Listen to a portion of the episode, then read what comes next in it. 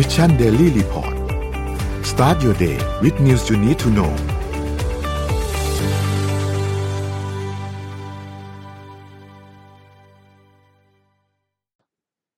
สวัสดีครับยินดีต้อนรับเข้าสู่ Mission Daily Report ประจำวันที่ 11 เดือน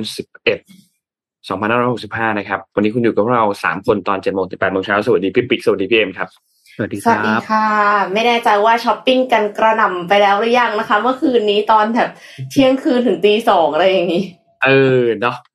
ไม่รู้ว่าเป็นยังไงกันบ้างนะครับ ก็ ก็เก็บเก็บเงินไว้ก่อนนะฮะ ยังมี Black Friday อีกอันหนึ่งนะครับ อันนั้นก็ลด อันนั้นก็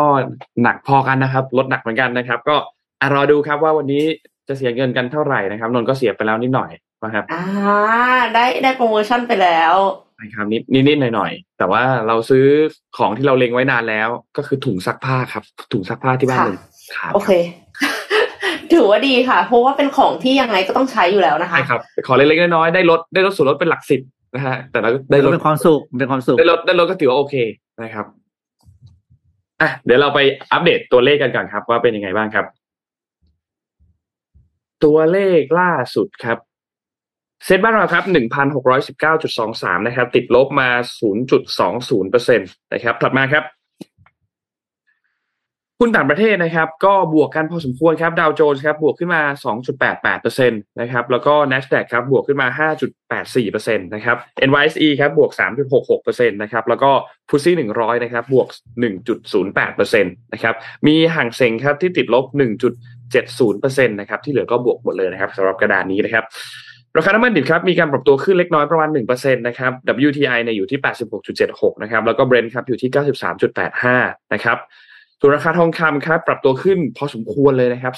2.31%ถือว่าเยอะเลยนะครับ อยู่ที่ 1,746.10 นะครับ แล้วก็คริปโตเคอเรนซีครับบิตคอยครับอยู่ที่ 17,700 นะครับ บวกขึ้นมาประมาณ 3.3%นะครับอีเทเรียมเองก็บวกขึ้นมาเหมือนกันนะครับ ประมาณ 10เกือบเกือบ14%นะครับ อยู่ที่ 1,300 นะครับ b i n a n c e ครับอยู่ที่ 309 ครับ บวกขึ้นมา 6.5%นะครับ Solana บวกขึ้นมาเกือบ 10%นะครับอยู่ที่ 18.16 นะครับ แล้วก็ Bitcoin ครับอยู่ที่ 1.63 บวกขึ้นมา 13.5%นะครับก็เป็นวันที่คริปโตรีบาวตัวเองกลับขึ้นมาหลังจากที่เมื่อวานเนี่ยติดลบไปค่อนข้างเยอะนะครับอืมอะนี่ก็เป็นอัปเดตตัวเลขทั้งหมดครับ ค่ะคือภาพค่ะพี่ปิ๊กโครงการเชิญคริปค่ะโตนี่เนี่ย ยังคือเมื่อเช้าก็เข้าไปดูนะก็ยังเห็นกลับมาบวกอะไรอย่างเงี้ยแล้วก็ยังรู้สึกมีคำถามกับตัวเองว่า คนที่ยังเข้าไปเนี่ยแหม่เขาจิตใจเขาทำด้วยอะไรทำด้วยอะไรนะอืมอะ FTX ก็ไปแล้วนะคะ ที่บอกว่าที่ที่เมื่อวานนี้อ้อมมีเอาข่าวมาข่าวใช่ไหมอ่านครับอะอ่าใช่ค่ะ แล้วเสร็จแล้วปรากฏว่าเขาก็มาบอกว่า แบบมันจะล้มละลายแล้ว ถ้าสมมติว่าไม่ได้เงินก้อนใหญ่ยักษ์มาแล้วเสร็จแล้วเหมือนกับ ฟาวเดอร์เขาก็บอกว่าเขาน่าจะทำได้ดีกว่านี้ คือเหมือนว่าเขารู้สึกว่าเขาพลาดอะค่ะ อืม ก็ใครที่ลงทุนสินทรัพย์เสี่ยงขนาดนี้นะคะ กรุณาใช้เงินเย็นค่ะ เงินตัวเองนะคะอืมอย่าไปใช้เงินคนอื่นกู้มาอะไรอย่างเงี้ยค่ะ เพราะเพราะว่าความเสี่ยงเนี่ยสูงมากจริงๆค่ะแล้วก็มีข่าวอะว่าแบบมีโอ้โหหลายเงินจำนวนมากจริงนะที่ผู้ลงทุนเนี่ย ใช้คำว่าไปกู้มาเพื่อมาลงทุนในในคริปโตเคอเรนซีอะค่ะใช่ไหมแล้วก็พอเจอมูลค่าแบบนี้กลายเป็นว่านอกจากจะเสียเงินต้นแล้วเนี่ย ยังต้องไปเสียดอกเบี้ยเงินกู้อีกนะ ต้องไปหาเงินเพื่อ เพื่อไปใช้เงินกู้ตรงก้อนนั้นน่ะ มันก็ยิ่งเป็นภาระทบขึ้นมาอีกใช่ไหมมันก็เลยต้องไปหาอะไรที่เสี่ยงกว่าเดิมอีก เพื่อออืมจะได้หาเงินไปใช้หนี้เก่าอะไรอย่างเงี้ยครับโอ้อันนี้มันเป็นวงจรที่น่ากลัวจริงๆแต่เราก็ไม่ว่ากันนะถ้าใครเลือกเส้นทางนี้เพราะของแบบนี้คือผมว่าแหละครับ เงินใครเงินมันครับ ใช่ใช่คือคนอืมคนที่ได้มันก็ได้เยอะแหละค่ะ แต่อืมว่าเมื่อวานนี้ก็รู้สึกว่าจะมีคน หมายถึงว่าต่างในต่างประเทศด้วยนะคะ พอร์ตแตกไปสามแสนกว่ารายคำว่าพอร์ตแตกเนี่ยคือโดนบังคับขาย อืมโดนบังคับขาย assetก็สองหมื่นสองพันล้านมั้งรู้สึกค่ะ คือแบบ สูงมากๆจริง ๆ เพราะฉะนั้นก็อย่างที่บอกใช้เงินตัวเองเล่น จะได้ไม่โดนบังคับขายนะคะอืม คือโอเคแล้วอีกอันที่จะบอกเลยนะ คือเล่นเล่นอะไรลงทุนพวกเนี้ยอย่าดูในอย่าดูใน Facebook มาก เพราะคนที่โพสต์เนี่ย วันที่ได้เนี่ย โพสต์จังอ๋อใช่ใช่แต่ใช่วันที่พลาดเนี่ย โอ้ยไม่ค่อย ไม่ค่อยแสดงตัวเท่าไหร่เนาะครับงั้นเนี่ยบางทีเราเห็นอะไรที่เขาแคปเจอร์มาเขียวๆมากๆเนี่ยบางทีมันก็ทำให้ใจเรา ใจเราเป๋แล้วก็อยากคิดว่าเราน่าจะได้บ้างอะไรอย่างเงี้ยแหมอืมรู้สึกอันนี้ก็เป็นห่วงเพราะว่าเราเองเราก็เคยเราก็เคเป็ยนอย่างนั้นมาก่อน เราเคยพังมาแล้ว แล้วเราก็รู้สึกว่า เออพอละเราเข้าไปเรียนรู้แล้วแล้วเราก็ไม่ยุ่งแล้ว เอาเงินไปทำมาหากินอย่างอื่นดีกว่าอะไรเงี้ยอืม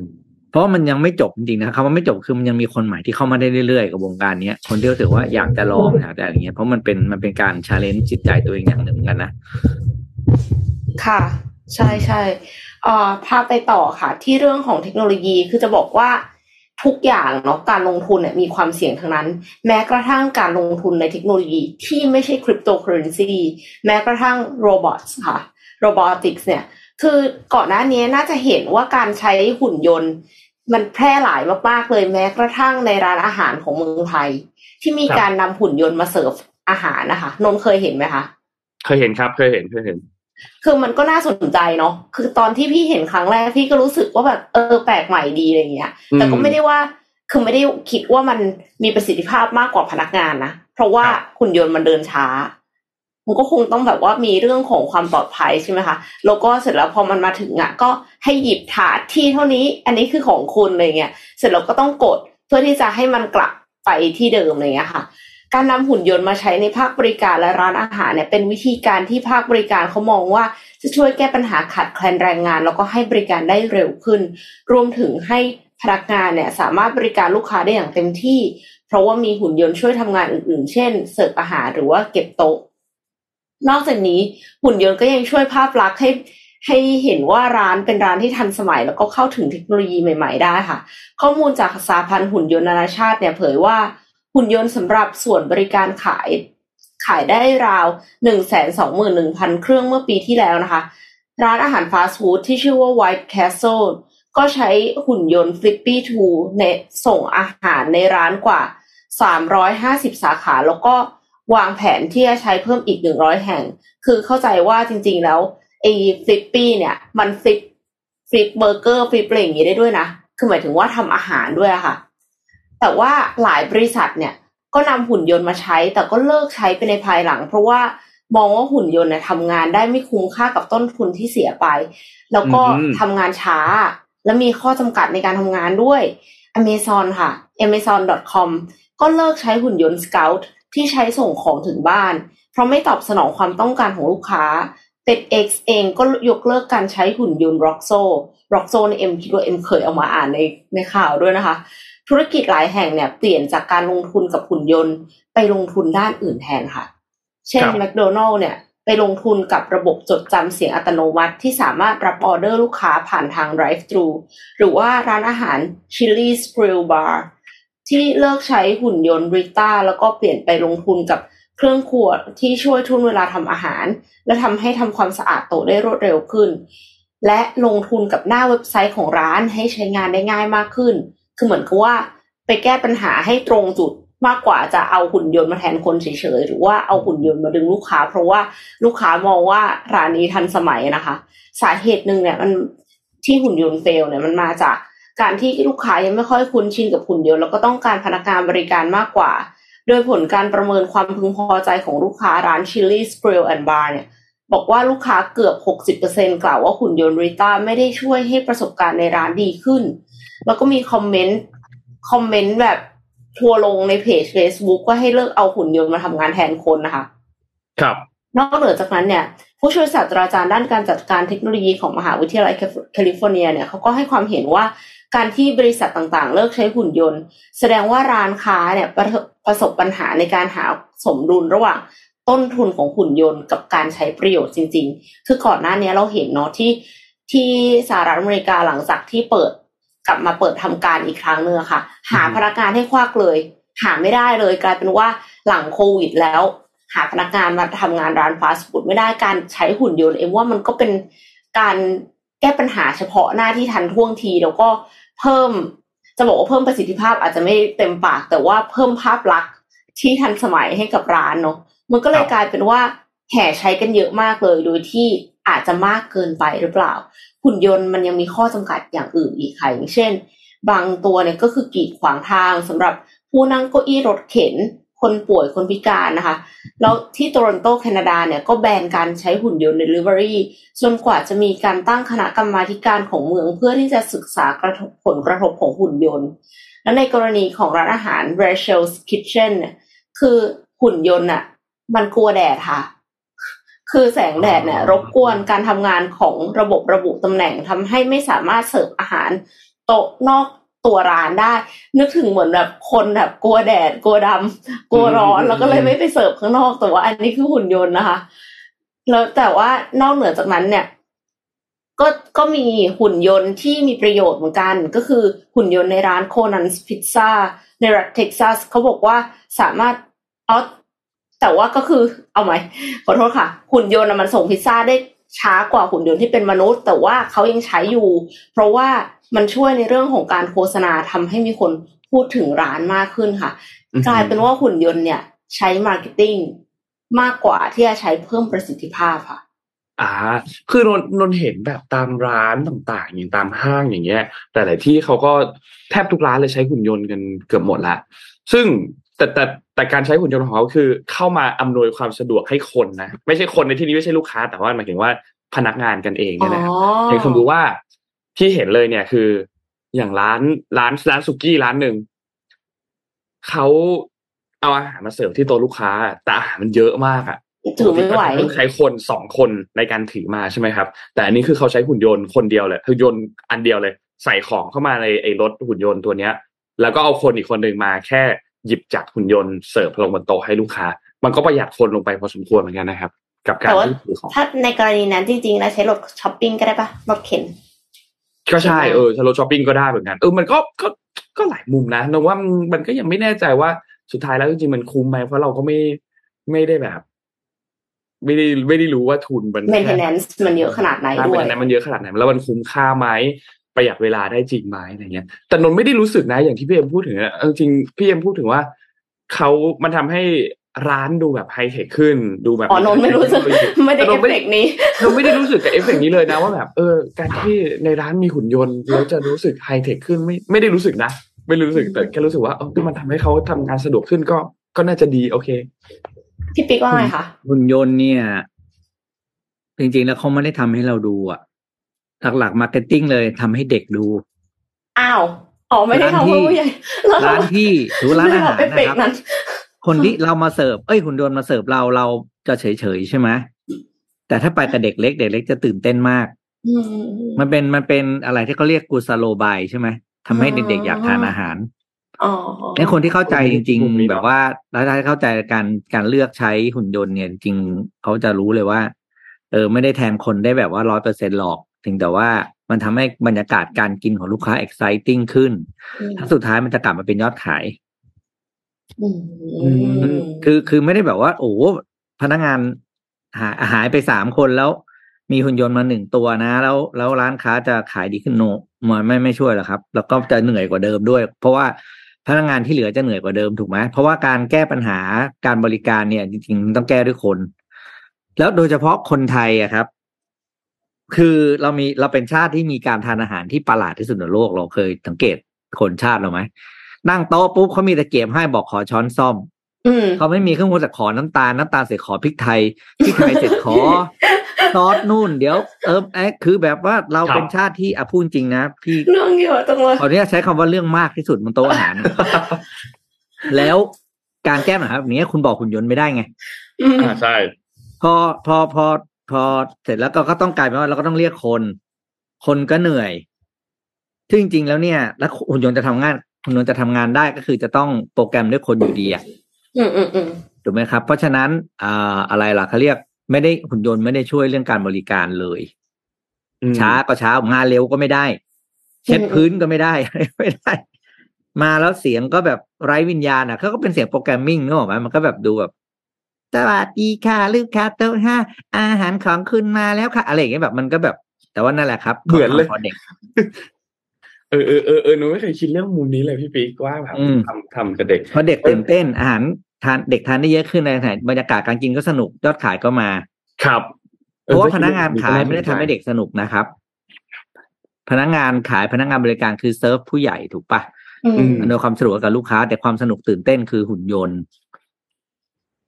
นั่นแหละแต่ก็ดีอะคือมีก็ดีเพราะมันก็เป็นทางเลือกเพราะบางทีเนี่ยบางอย่างก็อย่างที่เอ็มบอกเลยครับโอ้โห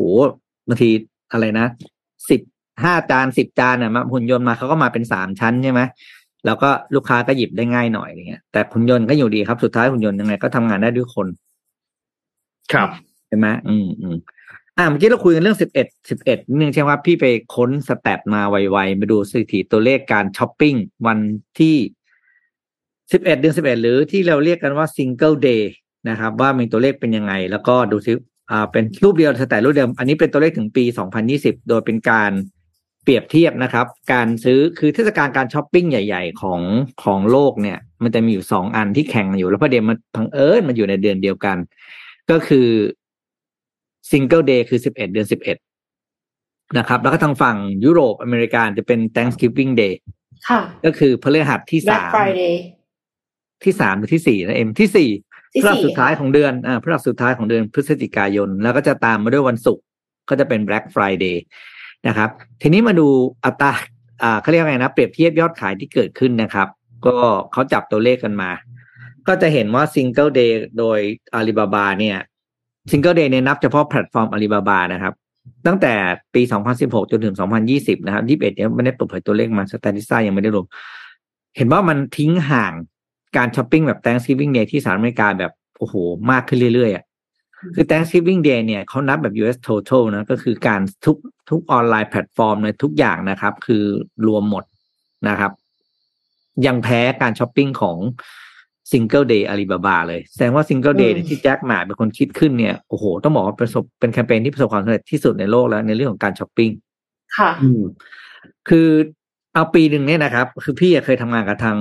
อ่า ช้อปปี้แล้วเราเป็นพาร์ทเนอร์กันในการทำงานให้ลูกค้าเอ่อบางรายเขาก็แชร์ตัวเลขให้ฟังก็คือ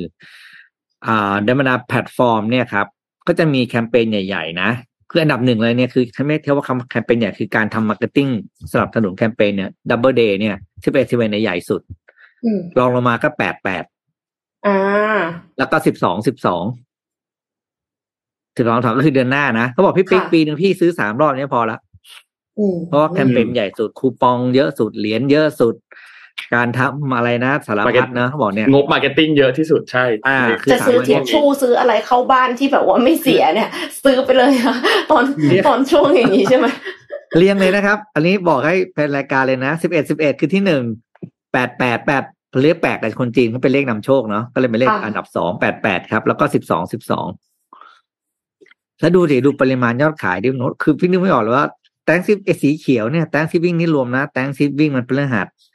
อ่า Black Friday วันศุกร์แล้วก็จันทร์ถัดมานะ คือ Cyber Monday สามอันรวมกันนะครับ ยังแพ้สิบเอ็ดสิบเอ็ดวันเดียวอืมอืมนะครับ เพราะฉะนั้นก็แม้ว่าหุ้นอาลีบาบาจะลดลงไม่สนใจครับ พี่คิดว่าไม่ไม่ไม่ไม่น่าจะกระทบอะค่ะไม่มีช้อปไม่ปิ้งมีก็คือใครช้อปปลดปล่อยพลังการช้อปปิ้งได้เลยนะครับ อ่าครับ อืม อะไปเขาขอให้ปลอดภัยมากกับการช้อปปิ้งกันทุกคน ซึ่งพี่เองพี่ก็ตั้งใจจะซื้ออะไรบางอย่างเหมือนกันนะอืม ขอขอให้ได้ส่วนลดที่ต้องการค่ะ ที่อุตส่าห์กดเก็บไว้ค่ะอืมแล้วเดี๋ยวสัปดาห์หน้าเราค่อยมาโม้กันครับว่าว่าโดนอะไรไปบ้าง เราซื้ออะไรกันไปบ้างอืมเดี๋ยวค่อยมาโม้กันเดี๋ยวค่อยมาโม้กัน นี่นนท์ก็เล็งๆไว้หลายอย่างอยู่แต่ว่าไม่ไม่รู้เลยครับว่าจะโดนอันไหนนนท์คะมันไม่ทันแล้วนะคะนนท์มันมันมันมันมันผ่านไปตั้งแต่ตอนเที่ยงคืนแล้วลูกเออเหรียญเหรียญน่าจะหมดแล้วใช่ไหมมันยังอยู่ในช่วงเล็งอยู่พี่เอ็มเพราะว่า มันก็ยัง อืมจะซื้อไม่ซื้อดี มันก็ยังสองจิตสองใจ มีของบางอย่างที่นนท์แบบ จะซื้อมาสามปีสองปีสามปีแล้ว แล้วก็ตัดสินใจแบบ อืมอยากได้แหละ แล้วก็ยังอยากได้ทุกวันนะครับ แต่ก็ยังไม่ซื้อสักทีเหรอเออคือเออเครื่องมันดูดคืออะไรฝุ่นคะเครื่องดูดฝุ่นไดซันคิดในหัวเอออยากอ๋อได้เจ้าหมุนหมุนน่ะเหรออ๋อเครื่องฝุ่นไดซันอ๋อเครื่องดูดฝุ่นโอเครื่องดูดฝุ่นที่เป็นครับถืออืมอืมใช่ใช่ใช่ครับ คิดมาแบบคิดมานานทำไมมากถึแล้งวอยากได้อะสามสี่ปีแล้วแบบ เอออยากได้ว่ะไปลองไปลองไปลองใช้ของเพื่อนมา ไปลองให้เขาเทสให้ดูแบบดูว่ามันอย่างไงอย่างงี้อย่างงี้แล้วก็แบบเอออยากได้ว่ะ แต่ก็แบบเห็นราคาแล้วก็อืมไว้ก่อนแล้วกันเดี๋ยวเดี๋ยวค่อยแล้วกันแบบนึกว่าอยากได้แบบว่าพวกหุ่นยนต์ดูดฝุ่นที่มันแบบดูดเองอะมีมีหุ่นยนต์ดูดอ๋อของไดซันกลมๆมันใช่ไหมต้องมันต้องใช่ เพราะถ้าของไดซันมันต้องถือมันก็ต้องดูดอยู่ดีเราก็ต้องคือโนนไหนอยากเอามาดูดเตียง ดูดโซฟาอ๋อดูดอะไรเงี้ยคือมันต้องแบบดูดไรฝุ่นอะไรอย่างงี้เหรอแดูดใช่ครับแรงดูดแรงๆนิดนึงอะไรเงี้ยแต่ก็ เฮ้ยซื้อหรือไม่ซื้อดีนะอะไรเงี้ยแต่รู้สึกว่าเสี่ยวมี่ก็มีนะใช่ใช่มีมีหลายยี่ห้อมาก แต่ไปคิดมาสามสี่ปีแล้วครับพี่เอ็มยังไม่ได้ซื้อสักทีเลยครับ แต่อยากได้มาตลอดนี่ยังไม่ได้ซื้อสักทีแบบช่างใจช่างใจอยู่อะนพามาดูต่อที่ผลเลือกตั้งของเอ่อ US midterm election นะครับยังออกไม่หมดเหมือนกันนะครับ ผลก็ยังยังอยู่ในช่วงแบบโค้งสุดท้ายอยู่ บางจุดนับคะแนนแล้ว เสร็จเรียบร้อยแล้วร้อยเปอร์เซ็นต์ละบางจุดยังนับคะแนนไม่เสร็จ บางจุดนับคะแนนเสร็จแล้ว แต่จะต้องมีการเลือกตั้งซ่อมอีกรอบหนึ่งนะครับ ที่จะจัดขึ้นในเดือนหน้านะครับ เดี๋ยวนนพาไปดูทีละอันกันนนมีส่งรูปเข้าไปให้ทีมงานเดี๋ยวทีมงานเอาภาพขึ้นมาให้นิดนึงนะครับเดี๋ยวเริ่มต้นที่สภาสูงก่อน ภาพนี้สภาสูงเนี่ยต้องบอกว่า อันนี้เนี่ยเป็นความสำเร็จของพรรคเดโมแครตนะครับ คือเลือกตั้งในครั้งนี้เนี่ยทุกคนทราบดีว่าเดโมแครตเขาเขาคาดการณ์ว่าเขาจะได้เก้าอี้น้อยลง นะครับอืมแต่ว่าตอนเนี้ยเก้าอี้เนี่ยยังสูสีอยู่ มี 49 ต่อ 48ริพับลิกันนำอยู่หนึ่งเก้าอี้ก็จริงนะครับ แต่ตอนนี้เนี่ยยังมีบางจุดนะครับ ที่เขารอการนับคะแนนอยู่นะครับ ที่ยังนับไม่เสร็จยกตัวอย่างอย่างเช่นที่เนวาดาครับเนวาดาตอนนี้เนี่ยคะแนนก็ยังสูสีกันมาก 49 ต่อ 48 เดี๋ยวไปทีมงานไปภาพถัดไปได้เลยครับ 49 ต่อ 48 นะครับ ก็เป็นริพับลิกันที่ยังคงนำอยู่เล็กน้อยนะครับ ภาพบนสุดนะครับนำอยู่เล็กน้อยครับอยู่ที่ 49%นะครับแล้วก็ตามมาด้วยเดโมแครตอยู่ที่ 48%นะครับ ซึ่งผลการนับคะแนนตอนนี้อยู่ที่ 83%นะครับ ยังนับคะแนนไม่เสร็จ เพราะฉะนั้นก็ยังมีโอกาสที่ยังพลิกได้อยู่ ซึ่งถ้าหากว่าไม่มีใครได้เกิน 50%เนี่ยนะครับ มันจะส่งผลทำให้ต้องมีการเลือกตั้งอีกรอบหนึ่งเป็นการเลือกตั้งซ่อมนะครับ นี่คือที่เนวาดานะครับ ยังสูสีมาก อีกจุดหนึ่งครับคือที่อาริโซนาครับอาริโซนาเนี่ยก็เป็นทางด้านเดโมแครตนะครับที่นำริพับลิกันอยู่นะครับกลับกันกับที่เมื่อกี้ที่เนวาดาที่เอ่อริพับลิกันนำอยู่เปอร์เซ็นต์หนึ่งแต่อันนี้เขานำค่อนข้างห่างครับอยู่ที่ 51 ต่อ 46 นะครับ ซึ่งก็อันนี้ผลนับคะแนนเนี่ยมา 70%นะครับยังขาดอีก 30%ก็ต้องรอติดตามกันอีกทีหนึ่งว่าจะมีการพลิกโผไหมสำหรับในเรื่องของที่รัฐรัฐอาริโซนานะครับ แต่ก็นำอยู่ประมาณหนึ่ง นะครับสำหรับเดโมแครตนะครับ อีกจุดหนึ่งครับคือที่จอร์เจียครับ ที่จอร์เจียเนี่ยนับคะแนนเกิน 95เปอร์เซ็นต์แล้วนะครับ แล้วก็ดูทรงแล้วจะต้องไป run-off กันก็คือเลือกตั้งซ่อมกันอีกทีหนึ่งนะครับ เพราะว่าไม่มีใครได้เกิน 50เปอร์เซ็นต์นะครับ อันนี้ก็จะเป็นรัฐที่อาจจะต้องมีการเลือกตั้งซ่อมกันในวันที่คิดถ้าจะไม่ผิดคือวันที่ 6 ธันวาคมนะครับ นั่นหมายความว่าก็ยังมีโอกาสครับที่คะแนนเสียงจะกลับมาใกล้เคียงกันอย่างครั้งที่แล้วที่เป็น 50 ต่อ 50 นะครับ เพราะฉะนั้นเสียงสุดท้ายก็จะไปถูกตัดสินที่คามาลาแฮร์ริสหรือว่ารองประธานาธิบดีนะครับ ถัดมาครับที่ House บ้างครับสภาสูงครับไอ้สภาล่างครับ สภาล่างตอนนี้เนี่ยคะแนนที่จะชี้ขาดกันคือ 218 ที่นั่งนะครับเรพับลิกันก็นำอยู่ครับอยู่ที่ 209 นะครับเดโมแครตมี 191 อันนี้คะแนนก็ถือว่าค่อนข้าง ขาดพอสมควรนะครับ ยังไม่ขาดมากยังมีหลาย ๆ รัฐที่ยังนับคะแนนไม่เสร็จนะครับ ก็ยังอันนี้ยังต้องรอติดตามกันต่อไปว่าสุดท้ายแล้วเนี่ยจะเป็นอย่างไรสำหรับการเลือกตั้งระดับสสนะครับ แต่ต้องบอกว่าการเลือกตั้งในครั้งนี้เนี่ย ก็น่าสนใจตรงที่เดโมแครตไม่ได้แพ้ขาดขนาดนั้น นะครับค่ะเรามีการคาดการณ์กันว่าเดโมแครตจะแพ้ขาดมากกว่านี้ แต่ว่าก็ไม่ได้แพ้ขาดขนาดนั้นนะครับโจไบเดนเองเมื่อวันที่เก้าที่ผ่านมาเนี่ยเขาก็ออกมาแถลงข่าวบอกว่าโอเคแม้ว่าผลการนับคะแนนจะยังไม่เสร็จเรียบร้อยแล้วเนี่ย แต่เขาก็ค่อนข้างพอใจกับผลการนับคะแนนเขาค่อนข้างพอใจกับ ผลคะแนนในครั้งนี้ค่ะนะครับ เพราะว่าโอเคก็ต้องบอกว่าที่นั่งเนี่ย สภาสูงค่อนข้างโอเคเลยอาจจะใกล้เคียงกันเหมือนเดิม จากคาดจากเดิมที่คาดการไว้ว่าจะ เสียเปรียบค่อนข้างเยอะ อันนี้ก็ถือว่าใกล้เคียงกัน ส่วนสสเนี่ยนะครับแม้ว่าตอนนี้สสเดโมแครตจะนำจะเอ่อได้ที่นั่งตามอยู่ พอสมควรริพับลิกันเนี่ยนำอยู่พอสมควรนะครับ แต่ว่าอย่างไรก็ตามก็เป็นตัวเลขที่เขาก็คาดการณ์กันไว้แล้ว พอสมควรเหมือนกันนะครับ ตอนนี้ก็ประมาณนี้ครับสำหรับผลการเลือกตั้งก็ต้องรอกันต่อไปครับ เพราะว่ายังนับคะแนนกันไม่เสร็จเรียบร้อยนะครับ แล้วก็จริงๆยังมีอีก หลายคดีที่โดนัลด์ทรัมป์เองก็ยังมีประเด็นอยู่เนาะแล้วคนก็มีการพูดถึงว่าสุดท้ายแล้วจะได้ลงไหมมีอีกชื่อหนึ่งที่อาจจะขึ้นมาแทนโดนัลด์ทรัมป์เหมือนกันนะครับเดี๋ยวยังไงเรารอติดตามผลการเลือกตั้งกันอีกทีหนึ่งยังไงก็จะมารายงานกันอยู่แล้วนะครับ แต่ว่าน่าสนใจครับเซอร์ไพรส์กว่าที่คิดนะเป็นเป็นผลการเลือกตั้งที่เซอร์ไพรส์กว่าที่ที่เราคาดการณ์ไว้ตอนแรกพอสมควรครับ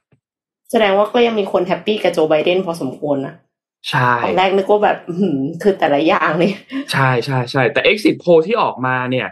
เอ่อมีอันหนึงที่บอกแล้วน่าสนใจก็คือเขาไปถามคนที่แบบยังตัดสินใจไม่ได้ว่าจะเลือก Republican หรือเลือก Democrat ดีอะแล้วสุดท้ายคุณเลือกใครไปอืมคนที่แบบกึ่งก้ากึ่งห้าสิบห้าสิบแบบนี้สุดท้ายก็เลือกริพับลิกันมากกว่านะครับอืมในนาทีสุดท้ายอะนะอืมประมาณนี้ครับ ก็ต้องรอจน จนนับเสร็จอะเนาะใช่ใช่ยังมีหลายจุดจริงมันดีนะ คือเลือกตั้งกลางปีมันเหมือนการแบบว่าส่งสัญญาณโยนหินถามทางมันเหมือนการส่งสัญญาณว่าเฮ้ยที่ผ่านมาครึ่ง ครึ่งวาระครึ่งสมัยของการเป็นอ่ารัฐบาลของคุณมัน work หรือไม่ work ไงใช่มันจะได้ปรับตัวไม่ใช่แบบว่า คือปั้งแล้วก็สี่ปีก็ไม่ต้องทำอะไรอะ่ะ แล้วเดี๋ยวใกล้ๆสามเดือนก่อนเลือกตั้งก็ทำทำตัวดีหน่อยอะไรเงี้ย จริงครับ อืมมันเป็นการแบบ ส่งสัญญาณมันเหมือนการใช้ระบบแบบการประเมินงานแบบเอกชนเข้ามาทำนะ อันนี้พี่ว่าโอ้โหแบบเป็นสิ่งที่ชอบมากเลยอะคือถ้าครึ่งปีแรกเนี่ยปรับตัวได้ ครึ่งครึ่งเทอมแรกแล้วเสียที่นั่งไปแปลว่า อีกสองปีสุดท้ายเนี่ยคุณต้องปรับตัวสุดๆอะเพื่อรักษาคะแนนแล้วก็เอาชนะในการเลือกตั้งครั้งต่อไปซึ่งเป็นการเลือกตั้งแบบเปลี่ยนประธานาธิบดีใช่ไหมค่ะ เออทำไมบ้านเราไม่มีอย่างนี้บ้างเนาะเออจริงเออจริงจริงๆถ้ามีก็คืออาจจะได้แบบว่าปรับตัวเนาะ ได้ feedback คืนก่อนบ้างมันคือการสิ่งที่แบบอะแฟร์กับทุกคนใช่ไหมคนทำงานเขาจะได้รู้ว่าเขาทำงานถูกหรือไม่ถูกด้วยนะบางครั้งเนี่ยเขาก็ตั้งใจทำสุดฤทธิ์นะไม่ใช่เขาไม่ตั้งใจ แต่ว่าเขาไม่รู้ว่าไอ้สิ่งที่เขาตั้งใจทำอะคนต้องการหรือเปล่าไงอืม ซึ่งไอ้การเลือกตั้งเป็นตัวบอกเองว่าเฮ้ยไอ้ที่คุณทำคุณว่าดีดีๆอะไรที่คุณพยายามจะขับเคลื่อนอะไรต่างๆ แล้วแต่เนี่ยเฮ้ยฉันไม่ได้ต้องการว่าฉันต้องการเรื่องอื่น ก็หวังว่านั่นแหละ จะมีอย่างนี้บ้างในบ้านเราอะไรอย่างเงี้ยนะ อ้าววันนี้มีเจ็ดโมงเอ้ยมีต้องมี content อย่าง SCB อะไรไหมเอ่อไปเจ็ดโมงครึ่งก่อนก็ได้ครับ อ่าโอเคครับ วันนี้มีเจ็ดโมงครึ่งมาฝากด้วยนะครับ คือ เห็นว่ามันเป็นเรื่อง work มากก็เลยเอามาเล่าให้ฟังนะครับ มาเจ็ดโมงครึ่งมาครับ อันนี้เป็นเจ็ดโมงครึ่งเรื่อง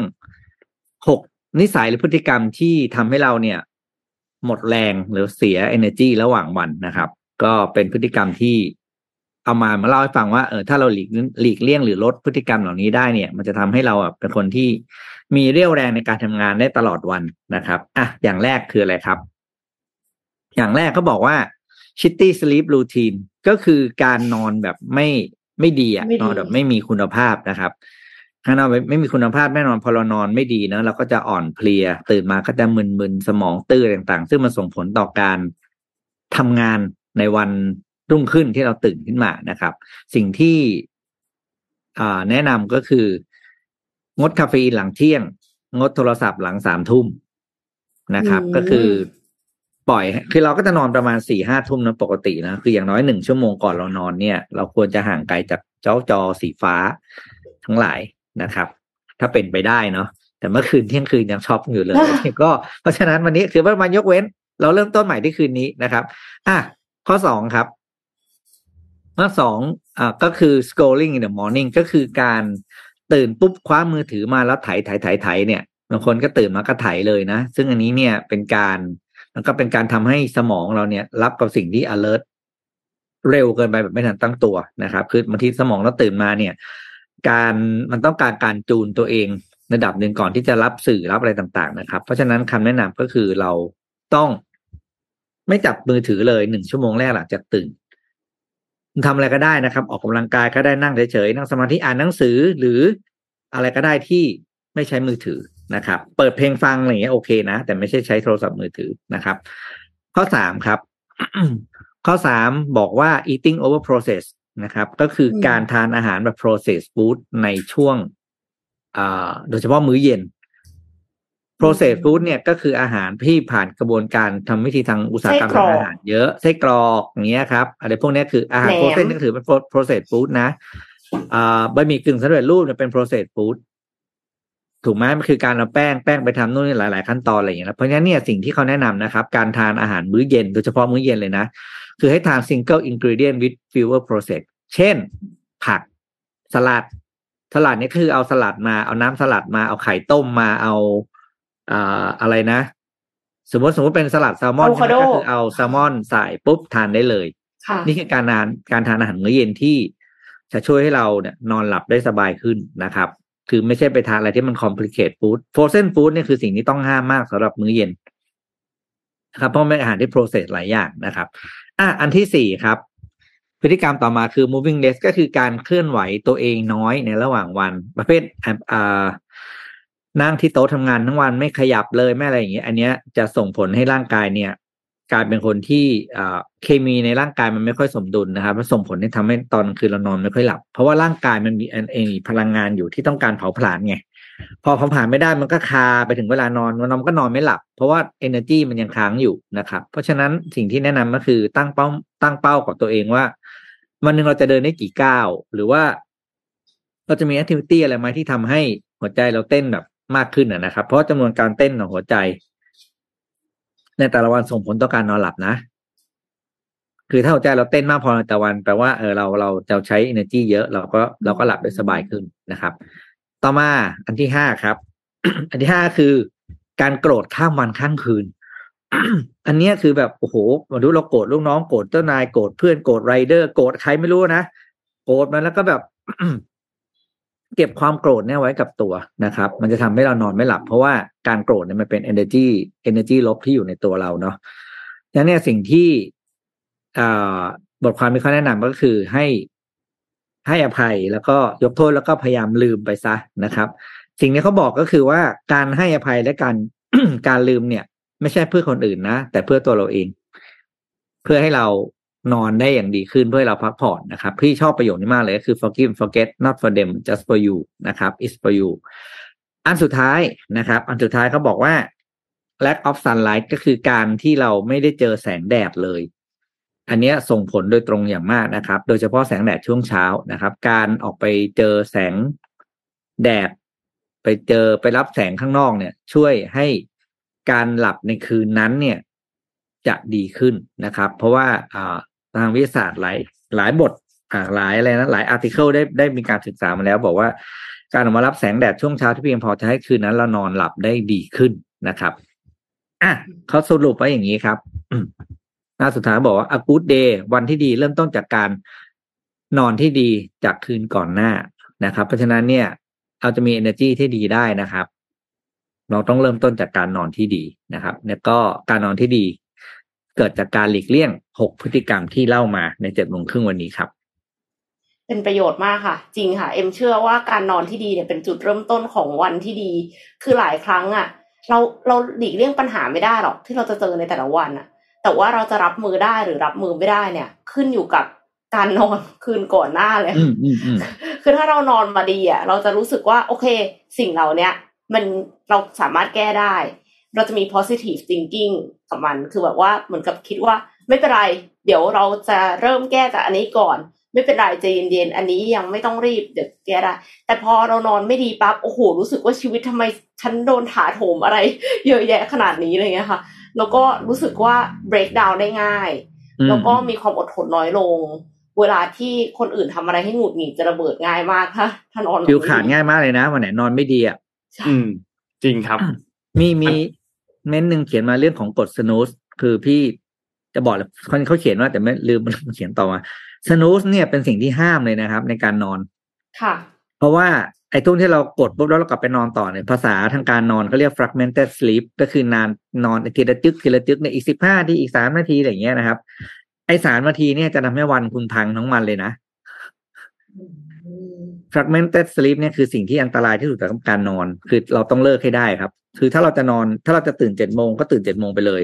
อย่าไปตั้งหกโมงครึ่งหกโมงสี่สิบห้าหกโมงห้าสิบแล้วก็เจ็ดโมงค่อยลุก ต้องอันนี้ต้องฝึกครับ แต่ว่าทางวิทยาศาสตร์ทางการนอน fragmented sleep คือสิ่งที่อันตรายที่สุด เพราะเหมือนเราไปเริ่มนอนใหม่แล้วเราได้นอนแค่ห้านาทีสุดท้ายอะมันเหมือนวันนั้นเรานอนแค่ห้าชั่วโมง เอ้ยห้านาทีห้านาทีจากไอ้สิบชั่วโมงแปดชั่วโมงที่คุณนอนมาเนี่ยคือฟาวนะครับ คือเสียฟรี อืมเพราะร่างกายจะจำการนอนครั้งสุดท้าย อืม จริงจริงจริงอืม อันนี้อันนี้อันนี้ อันนี้ต้องแบบว่าอะไรนะ ต้องต้องฝึกกันคือไม่ไม่ไม่สผมนุกต้องห้ามเลยผมต้องเอห้ามอผมต้องห้ามจริงๆไอ้ปุ่มเนี้ยอืมอะไปต่อครับ พามาต่อครับต้องขอพามาเอ่อ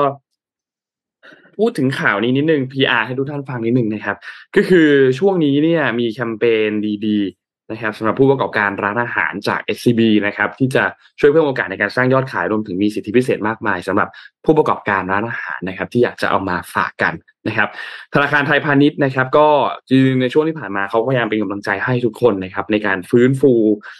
อย่างรวดเร็วหลังจากที่ผ่านโควิดมานะครับเขาก็เลยเอาเทคโนโลยีมาเอาการพัฒนาผลิตภัณฑ์ เอาบริการทางการเงินมา เพื่อตอบโจทย์ในการทำธุรกิจนะครับ เพื่อสนับสนุนให้ ธุรกิจของลูกค้าเนี่ยสามารถปรับตัวได้อย่างรวดเร็วนะครับ ล่าสุดเขาก็เลยมีแคมเปญอันใหม่มาครับแคมเปญอันนี้เนี่ยเป็นแคมเปญที่ชื่อว่าแม่มณีชวนชิมนะครับ แม่มณีทุกคนคุ้นคุ้นชื่อกันอยู่แล้วนะแล้วก็เคยได้ยินกันอยู่แล้วนะครับ ก็เขาก็ชวนร้านอาหารเจ้าเด็ดร้านดังทั่วประเทศเนี่ยนะครับ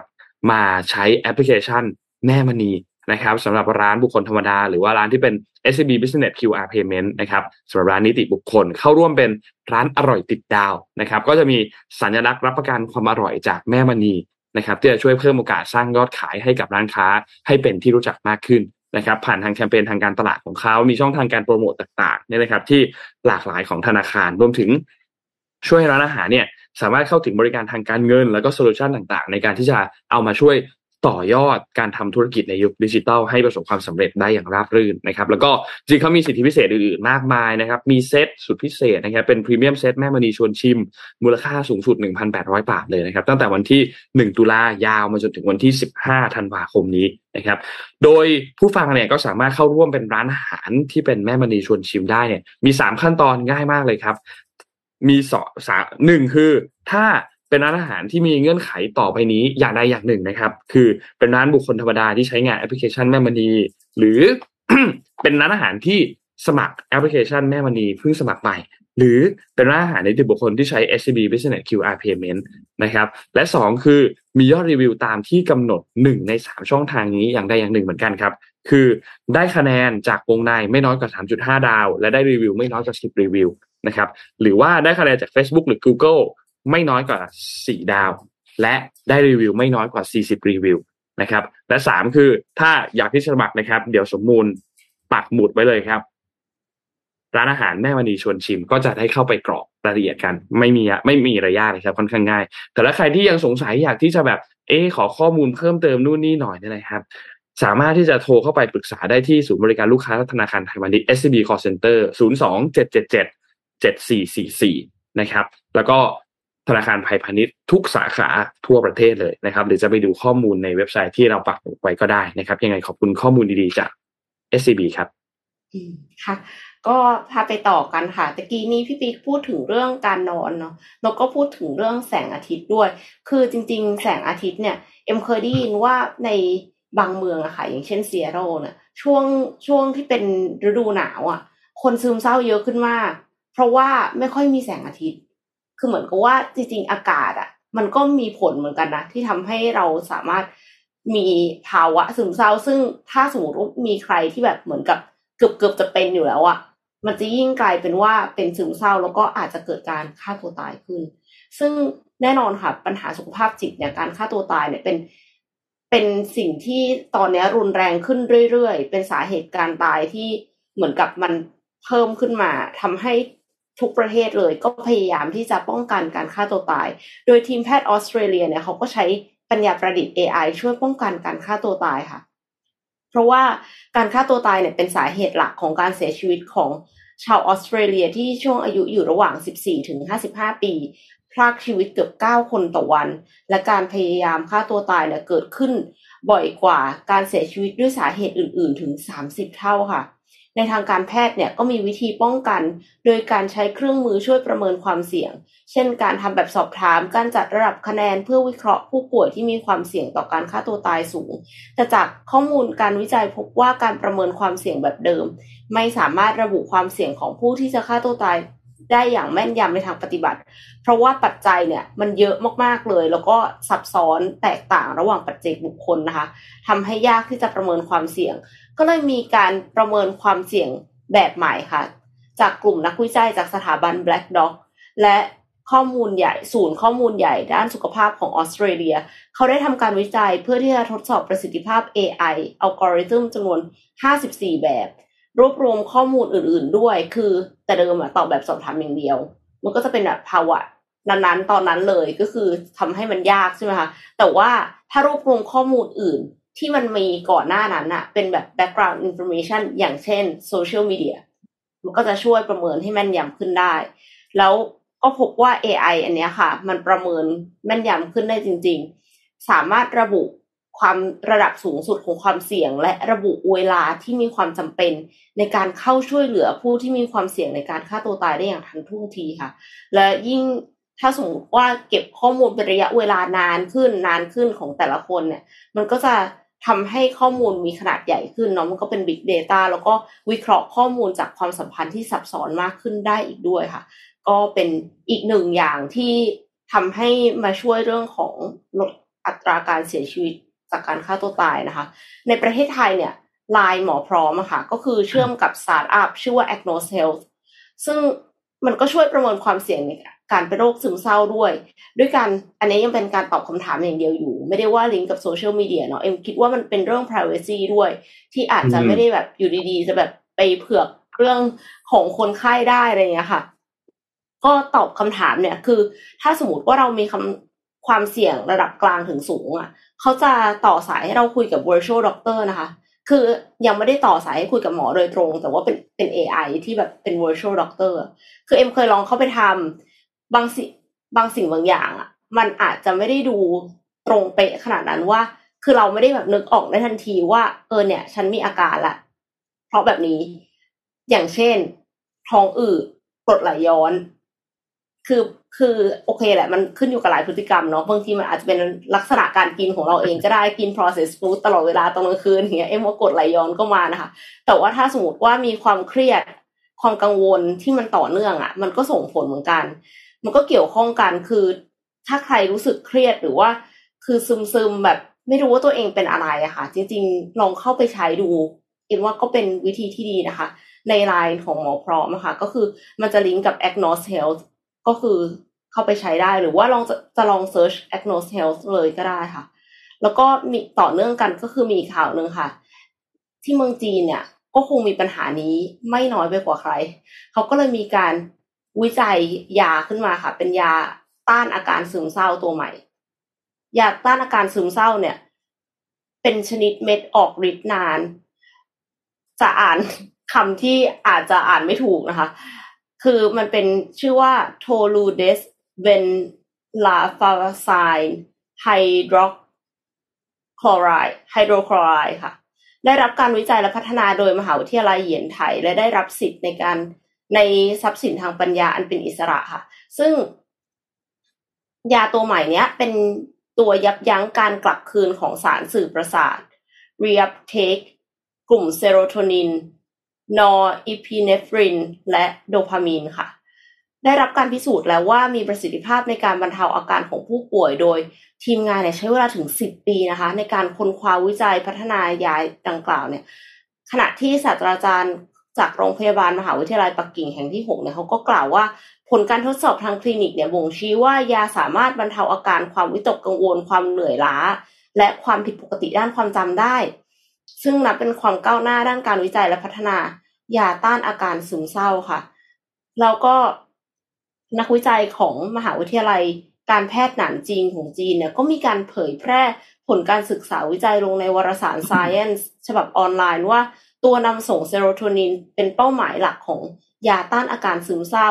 แต่ว่าการรับประทานยาที่ยับยั้งตัวนำส่งเซโรโทนินเนี่ยมีข้อจำกัดมาก คือต้องใช้เวลาอย่างน้อย 3-4 สัปดาห์ จึงจะเห็นผลแล้วก็มีผลข้างเคียงมากมหาวิทยาลัยการแพทย์หนานจริง จึงวิเคราะห์กลไกการออกฤทธิ์ช้าของยา ต้านอาการซึมเศร้ารุ่นที่ 3 เพื่อลดอาการไม่พึงประสงค์ แล้วก็ปูทางไปสู่ การกำหนดแผนการที่ชัดเจนยิ่งขึ้นในการศึกษาวิจัย เพื่อพัฒนายาต้านอาการซึมเศร้ารุ่นใหม่ต่อไปค่ะ ก็ถือว่าเป็นข่าวดีของประเทศจีนแล้วก็ดูเหมือนจะมีการวิจัยต่อเนื่อง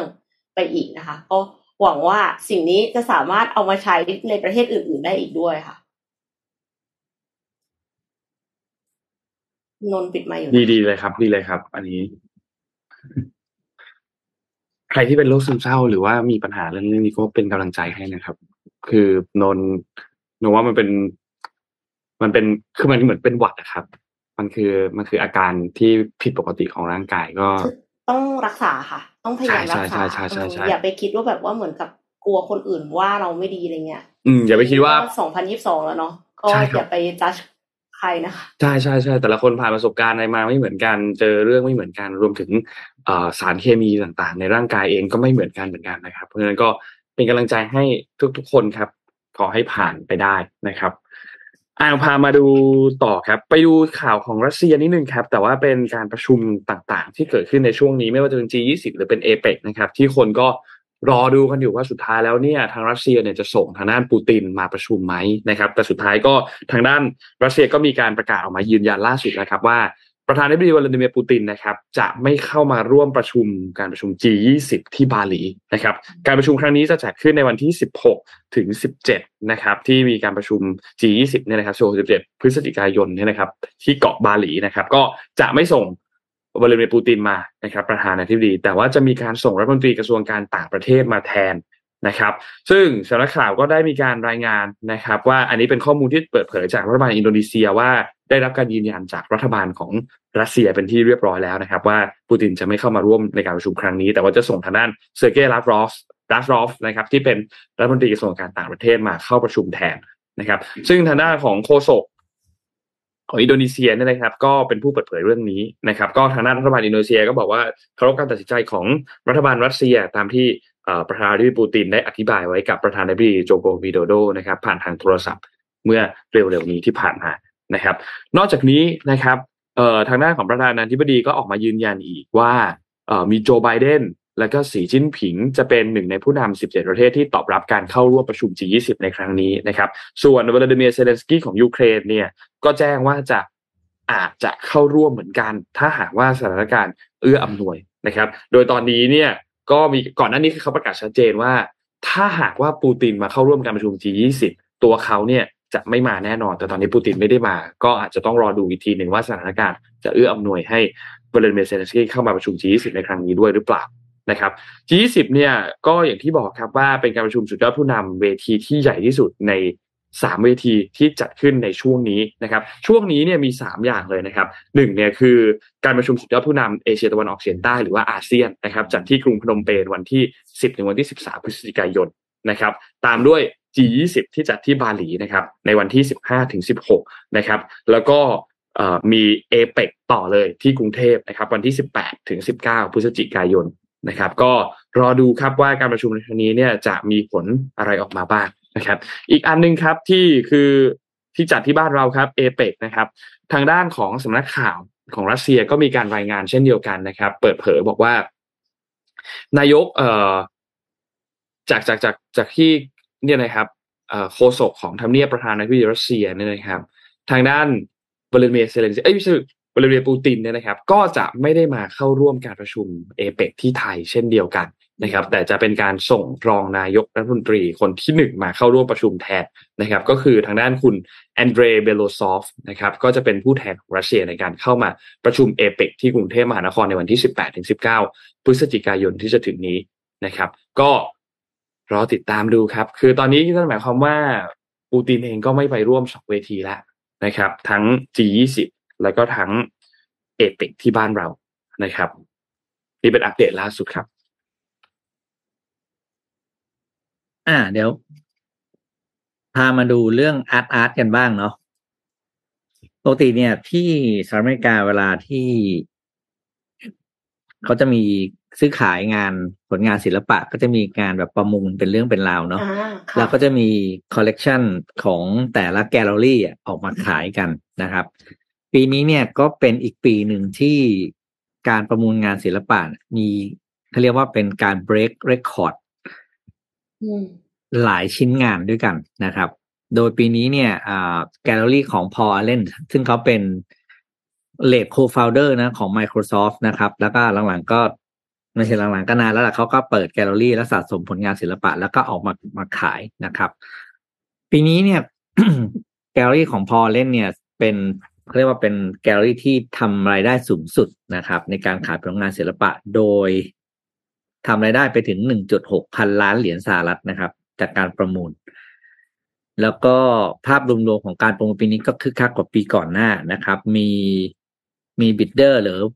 เอเจนต์เนี่ยมาประมูลเพื่อเอาไปขายต่อให้กับผู้สะสมรายย่อยเนี่ย ก็มากจากสิบเก้าประเทศนะครับ มีภาพวาดห้าภาพ ที่ราคาต่อภาพเนี่ยเกินหนึ่งร้อยล้านเหรียญสหรัฐนะครับ แล้วก็ภาพอย่างภาพเก่าๆ ผลงานเก่าอย่างศิลปินระดับโลกไม่ว่าจะเป็นแวนกอล์ฟนะครับ หรือสเตชันนะครับกุสตาฟคลิมเนี่ยก็ถูกนำออกมาประมูลกันเยอะแยะไปหมดนะครับ ภาพที่ถูกประมูลสูงสุดปีนี้อ่าก็คือประมูลอยู่ที่ราคาหนึ่งร้อยสี่สิบเก้าจุดสองล้านเหรียญนะครับ เป็นอ่าภาพ คือฟังราคาแล้วแบบจะเป็นลม คือเป็นผลงานภาพของจอร์จโซรัสนะครับ ซึ่งพี่อ่านชื่อข้อหาค่อนข้างยากนะครับ ก็แบบบอแค่ชื่อศิลปินแล้วกันนะครับ ราคาสูงคือหนึ่งร้อยสี่สิบเก้าจุดสองล้านเหรียญนะครับ ถือเป็นอีกหนึ่งปีที่มีผลอ่ามีมูลค่ารวมของการประมูลเนี่ย สูง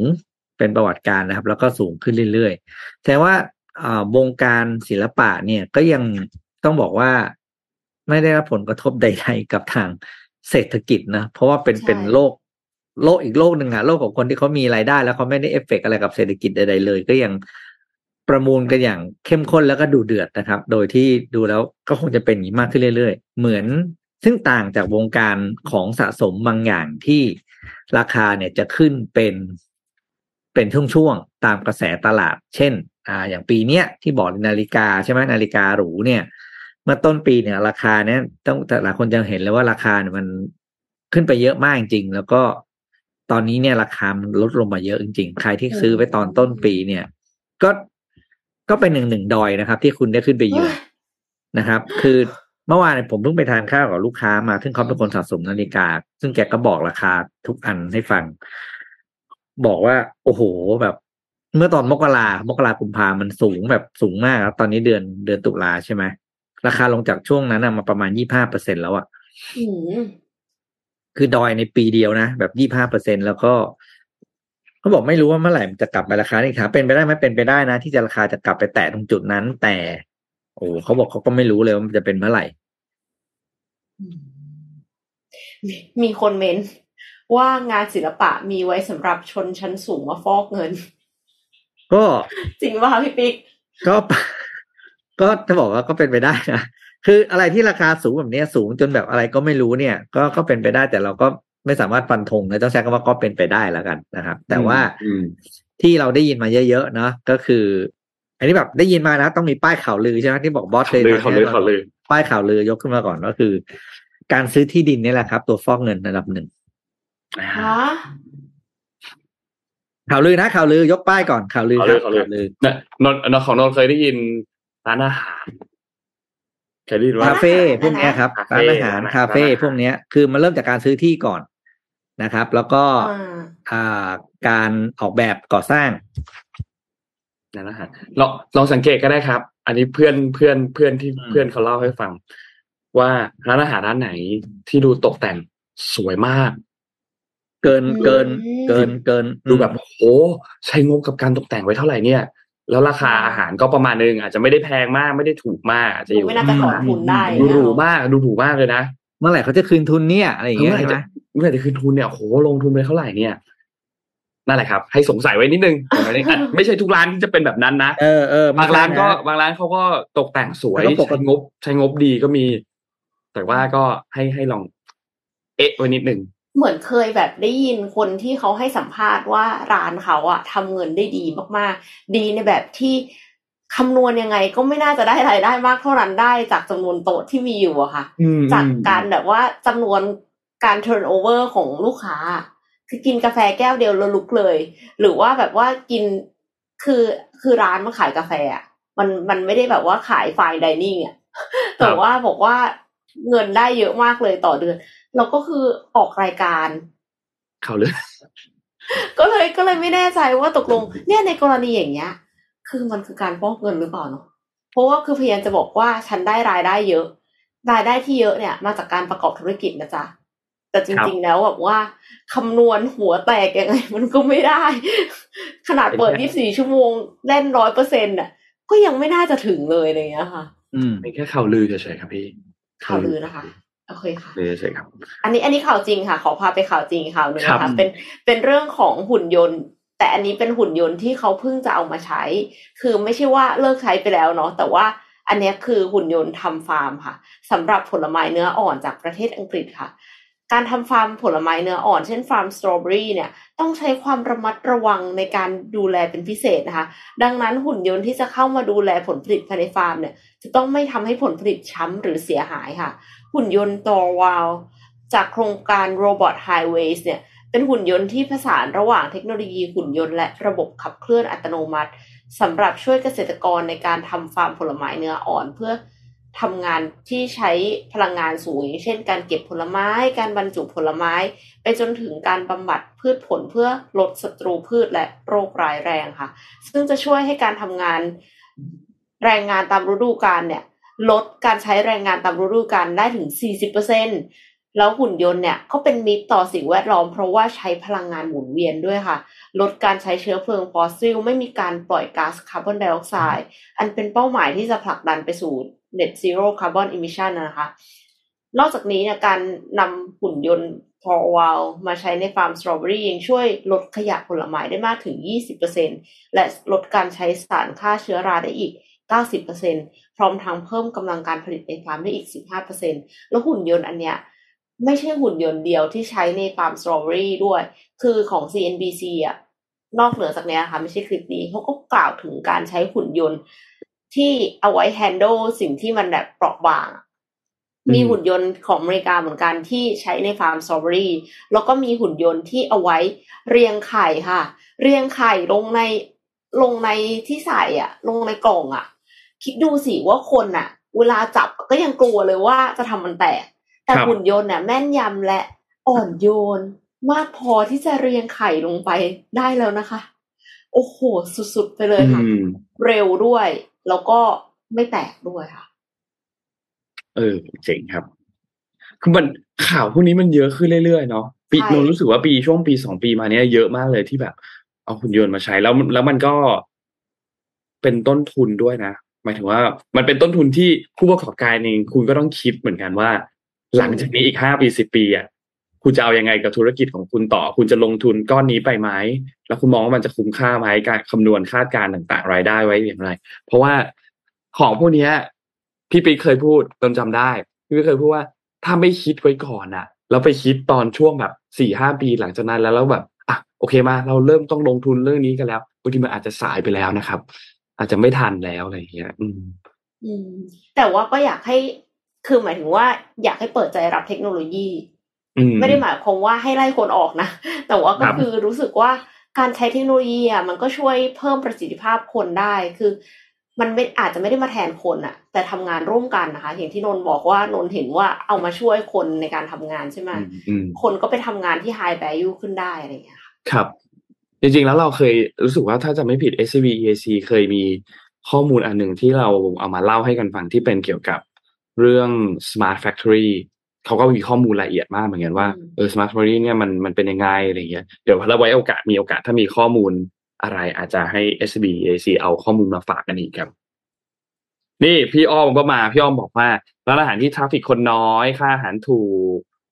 และจ่ายด้วยเงินสดเท่านั้น ก็เป็น checklist อีกอันหนึ่ง เออแต่จ่ายด้วยเงินสดก็แปลกอยู่ เออเออเออเอออันเนี้ยอันเนี้ยจ่ายด้วยเงินสดเท่านั้นเนี่ยใช่เลย ใช่เลยใช่เลย อันเนี้ยใช่เลย คือคำว่าจ่ายเงินสดคือไม่รับโอนด้วยนะอ่าใช่ใช่ไหมแต่ถ้าคำว่าจ่ายเงินสดคือของของค่ะของที่ที่อ้อมพูดคือไม่รับโอนอืมไม่รับ QR นะครับ จะได้ไม่อยู่ในเรคคอร์ดใช่ อืมโลกเราก็มีความแปลกนี่แหละครับ แต่ก็เข้าใจได้มันก็คือโลกอะเนาะครับ อืมอะโลกของคนมีเงินค่ะ โลกของคนมีเงินครับ ที่เราเข้าไม่ถึงจริงเรายังอยู่บนดอยอยู่โอเคๆใช่เพราะเราเป็นเราเป็นชาวดอย ครับตามนั้นแหละครับ เออมีนนนมีข่าวปิดท้ายอันนึงเป็นข่าวการเมืองสั้นๆ เพราะว่าเมื่อวานนี้มีการเปิดตัวของพรรคพลังประชารัฐเนี่ยนะครับ ที่มีการเปิดตัวว่าที่ผู้สมัครสสนะครับ เป็นกลุ่มเลือดใหม่ นะครับไม่ใช่คนเดิมเลยนะครับ 40 คน แล้วก็มีสสปัจจุบันอีก 10 คนจาก 21 จังหวัดนะครับ ซึ่งก็เมื่อวานนี้ทางด้านของคุณสันติพร้อมพัฒน์นะครับรัฐมนตรีว่าการรัฐมนตรีช่วยว่าการกระทรวงการคลังนะครับ คนนี้เนี่ยเป็นเลขาธิการพรรคพลังประชารัฐนะครับ แล้วก็ร่วมกับคุณอนุชานาคาสายนะครับรัฐมนตรีประจำสำนักนายกรัฐมนตรีนะครับ ก็เป็นอันนั้นเป็นกรรมการบริหารพรรคนะครับ ก็มีการเปิดตัวอย่างที่บอกครับ สสทั้ง 4 ภาค มีกลางเหนือใต้อีสานนะครับ ครอบคลุม 21 จังหวัดนะครับจำนวน 50 คน เป็นสสผู้สมัครใหม่ 40 คน แล้วก็เป็นสสปัจจุบันอีก 10 คนนะครับ เพื่อเปิดโอกาสให้กับผู้สมัครได้เข้ามาทำงานร่วมกับพรรคนะครับ ก็เป็นการเปิดตัวไปเมื่อวานนี้นนท์จะไม่ยังชื่อให้ฟังนะ เพราะว่าเขาเปิดตัวกันเยอะพอสมควรนะครับ แต่อีกข่าวหนึ่งที่มาพร้อมกันกับการแถลงข่าวเนี่ยก็คือ ประเด็นเรื่องความสัมพันธ์ของสามปอนะครับ คุณสันติพร้อมพัฒน์เองก็ยังบอกนะครับ บอกว่าความสัมพันธ์ของสามปอเนี่ยนะครับพลเอกประยุทธ์พลเอกประวิตยแล้วก็เอ่อพลเอกอนุพงศ์นะครับ ก็ยังมีความแน่นแฟ้นกันดีนะครับ แต่ยังไม่ยอมตอบชื่อของแคนดิเดตนายกรัฐมนตรีนะครับ แล้วก็ยังไม่เห็นว่าสสพลังประชารัฐจะมีการเตรียมย้ายมุ้งย้ายหรือว่าย้ายพักกันเนี่ยนะครับ มั่นใจว่าพักยังคงแข็งแรงอยู่ แม้ว่าในช่วงสัปดาห์ที่ผ่านมาถ้าใครได้ติดตาม power game ก็จะเห็นพี่ตุ้มเล่าให้ฟังว่าตอนนี้มันมีความสั่นคลอนอะไรบางอย่างเกิดขึ้นอยู่นะครับ ไม่ว่าจะเป็นการให้สัมภาษณ์ของพลเอกประวิตยนะครับ รวมถึงท่าทีต่างๆ ของพลเอกประยุทธ์ที่ดูแล้วจะไปอยู่ย้ายพักไปอยู่กับอีกพักหนึ่งเพราะว่ามันก็มีประเด็นว่า วาระแปดปีเนี่ยถ้าหากว่าเลือกตั้งปีหน้า เขาจะอยู่ได้แค่สองปีก็คือครึ่งเดียวเท่านั้น ซึ่งการที่จะ PR ว่าเป็นนายกได้แค่ครึ่งวาระเนี่ย มันก็ลำบากเหมือนกันเพราะว่ามันจะต้องมีการเปลี่ยนตัวตอนตอนกลางใช่ไหมครับเพราะฉะนั้นมันก็ลำบากเหมือนกันในการที่จะประกาศออกมาเป็นนายเป็นแคนดิเดตนายก คนก็เลยรอตามกันดูว่าแคนดิเดตนายกของพรรคพลังประชารัฐจะยังคงเป็นพลเอกประยุทธ์ไหม หรือพลเอกประยุทธ์จะย้ายพรรค แล้วพลังประชารัฐจะดันคนอื่นขึ้นมาเป็นแคนดิเดตแทน ก่อนหน้านี้ในช่วงที่พลเอกประยุทธ์มีปัญหาเรื่องคดีความเนี่ยนะครับ แล้วศาลก็มีการตัดสินให้หยุดปฏิบัติงานไปก่อนเนี่ย ตอนนั้นที่พลเอกประวิตยขึ้นมาเป็นรักษาการแทนในฐานะที่เป็นรองนายกรัฐมนตรีเนี่ยนะครับ ก็หลังจากนั้นน่ะ เราก็จะได้เห็นคือถ้าถ้าถ้าคุณดูภาพอะคุณจะได้เห็นว่าพลเอกประวิตยเนี่ย จากเดิมที่มีคนต้องเดินห้อย ต้องเดินแบบช่วยพยุงทางซ้ายขวาเนี่ย ภาพนั้นน้อยลง จากภาพเดจากภาพที่พลเอกประวิตยอาจจะดูแบบไม่ค่อยตอบคำถามสื่อ หลังๆตอบคำถามมากขึ้นอืมคนก็ตีความกันว่าเฮ้ยพลเอกประวิตยอาจจะคิดว่าตอนตอนนั้นที่เป็นเหมือนแบบเป็นช่วงเฟสการซ้อมการเป็นนายกอะ ก็ได้นี่หว่า ก็พอเป็นได้นี่ และอีกมุมหนึ่งก็คือพลเอกประยุทธ์ถ้าไม่อยู่ ก็ไม่เป็นไร ก็เป็นมุมมองอีกอันหนึ่งที่ เป็นเรื่องทางการเมืองที่เราต้องติดตามกันว่าสุดท้ายแล้วจะเป็นอย่างไรนะครับนุ้งคิดว่าน่าสนใจครับสำหรับการเลือกตั้งในปีหน้าเดือนพฤษภาคมเนี่ยน่าจะมีอะไรแปลกๆที่เราจะได้เห็นกันพอสมควรตอนนี้มันมีสมการเพียบเลยที่ถูกยกขึ้นมา ไม่ว่าจะเป็นสมการที่พูดถึงบอกว่า ประชาธิปัตย์เอ้ยไม่ใช่ประชาธิปัตย์เอ่อพรรคเพื่อไทยกับพรรคพลังประชารัฐอาจจะมีการรวมกัน อันนี้ก็เป็นสมการอันหนึ่งที่แบบแปลกใหม่ทางการเดี๋ยวเมืองนะคะแต่ว่าเพื่อไทยกับพลังประชารัฐเหรอคะนนถูท์กต้องครับ ถูกถูกพักใช่ไหมคะเพื่อไทยกับพลังประชารัฐครับนนท์ไม่ได้พูดไม่ได้พูดผิดพักนะ อาจจะเราอาจจะเห็นสมการแปลกๆที่เกิดขึ้น อาจจะเห็นสมการแบบ อาจจะเห็นสมการที่เพื่อไทยเป็นรัฐบาล แต่ก้าวไกลอาจจะเป็นฝ่ายค้านไหมอันนี้ก็มีความเป็นไปได้เหมือนกันโนโนคิดว่าการเมืองในปีหน้าเนี่ย จะเป็นตัวตัดสินอะไรหลาย ๆ อย่างที่น่าสนใจเหมือนกันนะครับ แล้วนี่ยังมีพรรคอื่น ๆ ที่เป็น factor สำคัญสำคัญอย่างพรรคประชาธิปัตย์รวมถึงพรรคภูมิใจไทยด้วย เดี๋ยวไว้ใกล้ๆเลือกตั้งเรามาวิเคราะห์ให้ฟังกันอีกทีหนึ่งว่าจะเป็นอย่างไรนะครับค่ะครบถ้วนไหมครับ วันนี้นนท์ครบถ้ข่าวของนนท์ครบเรียบร้อยแล้ว ก็เดี๋ยวสัปดาห์หน้ามารีวิวกันว่าสิบเอ็ดสิบเอ็ดเสียตังค์อะไรไปบ้างนะครับ อาจจะต้อง อาจจะต้องรอไป Black Friday อีกอันหนึ่งนะพี่เอ็มปลายเดือนนี้ใช่ไหมครับ หาเงินจากไหนก่อน ครับผม นั่นแหละครับ มีไว้อุ่นใจอีกแล้วนะครับ นี่นนท์เห็นพี่ปิ๊กโพสต์เฟซบุ๊กว่าจะมีจัดของซื้อของอะไรโหยเทียบเลย คือปีนี้พูดจริงปีนี้เป็นปีที่พี่ซื้อของน้อยมากเลยนะอืมเพราะพี่รอวันนี้แหละครับครับผมพี่จะอืมพี่จะเข้าวงการแล้วเฮ้ยพี่เป็นคนที่ไม่ค่อยอะไรกับเรื่องพวกนี้นะเราก็ไม่ได้ซื้ออะไรมากจะซื้อก็ซื้ออะที่ผ่านมาก็คือเท่าที่จำเป็นอยู่แล้วใช่ไหมไม่ได้ดูโปร เออ เพราะว่าเอาเวลาอด เอาเวลาไปรอเหรียญรออะไรเนี่ยใช่ต้องมากดไปนอนดีกว่าเบคูปองแล้วก็ต้องเล่นเกมต้องอะไรอย่างเงี้ยทำเค้กเออออะไรอะก่อนหนั้นเนี่ย คือคือพี่ก็มีวิธีคิดของพี่ที่ไม่รู้มันถูกหรือเปล่านะก็คือพี่ก็คำนวณอะพี่เวลานอนพี่หนึ่งชั่วโมงใช่ไหมพี่ก็ไปหาตังค์ได้กี่บาทใช่ป่ะแล้วพี่ก็มาเทียบว่าลดไปได้กี่บาทไอเหรียญอะไรอะไรพวกเนี้ยที่พี่จะได้จากการนอนเนี่ยมันกี่บาท พี่ก็เทียบแค่เนี้ยครับพี่ก็เลย เออ นอนเถอะ แต่แต่จริงว่าๆนะมันก็เป็นปีนี้กิจกรรมที่สนุกสนุกคือมันคือเมื่อเวลาผ่านไปถ้าเราได้ได้เหรียญได้อะไรพวกเนี้ย เรามาคุยกับเพื่อนมันสนุกนะ ครับ แต่พอดีพี่ผ่านช่วงวัยนั้นมาแล้วนะครับพี่บอกขอนอนดีกว่า